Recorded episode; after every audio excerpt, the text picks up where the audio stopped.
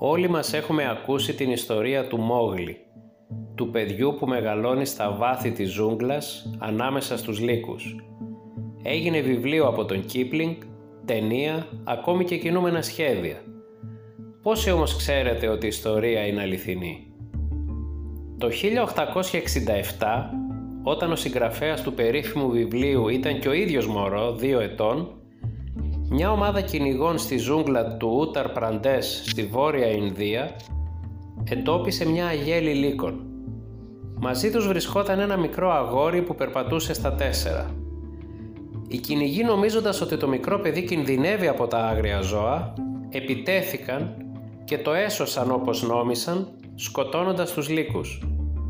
Αργότερα θα διαπιστώσουν ότι το παιδί δεν ήταν θύμα των λύκων, αλλά οι λύκοι ήταν εκείνοι που το είχαν σώσει και το είχαν αποδεχτεί στην αγέλη τους. Το παιδί πήρε το όνομα Ντίνα Σανιτσάρ και μεταφέρθηκε σε ορφανοτροφείο, αλλά ήταν πιο πολύ λύκος παρά άνθρωπος. Συνέχιζε να μετακινείται στα τέσσερα και να επικοινωνεί με άναρθρες κραυγές ζώων. Δεν περπατούσε όρθιο, ούτε φυσικά μιλούσε. Δεν επαιδείωκε καν την ανθρώπινη επαφή και απομακρυνόταν φοβισμένο ή γρίλιζε απειλητικά προς τους ανθρώπους που το πλησίαζαν. Δεν γελούσε ούτε έκλαιγε και αδυνατούσε να κατανοήσει αυτές τις αντιδράσεις των άλλων. Ήταν γυμνό και έσχιζε τα ρούχα που προσπαθούσαν να του φορέσουν. Απεχθανόταν το μαγειρεμένο φαγητό και έτρωγε μόνο ομό κρέας, αφού πρώτα το εξέταζε με τη μύτη του χρησιμοποιούσε κόκαλα για να ακονίζει τα δόντια του και έσπαγε τα ποτήρια όταν του πρόσφεραν νερό για να πιει. Έμοιαζε αδύνατο να εγκαταλείψει τις συνήθειες που είχε αποκτήσει ζώντας τόσα χρόνια με τους λύκους και να αρχίσει να συμπεριφέρεται σαν άνθρωπος, πόσο μάλλον να ενταχθεί στην κοινωνία.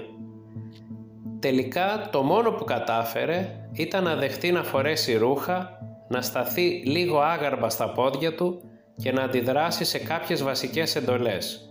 Λίγο πολύ σαν ένας σκύλος που εκπαιδεύεται να υπακούσει στο αφεντικό του. Πέθανε πολύ νέος από φυματίωση. Είναι σίγουρο ότι ο Κίπλινγκ άκουσε την ιστορία του και εμπνεύστηκε από αυτή το βιβλίο του.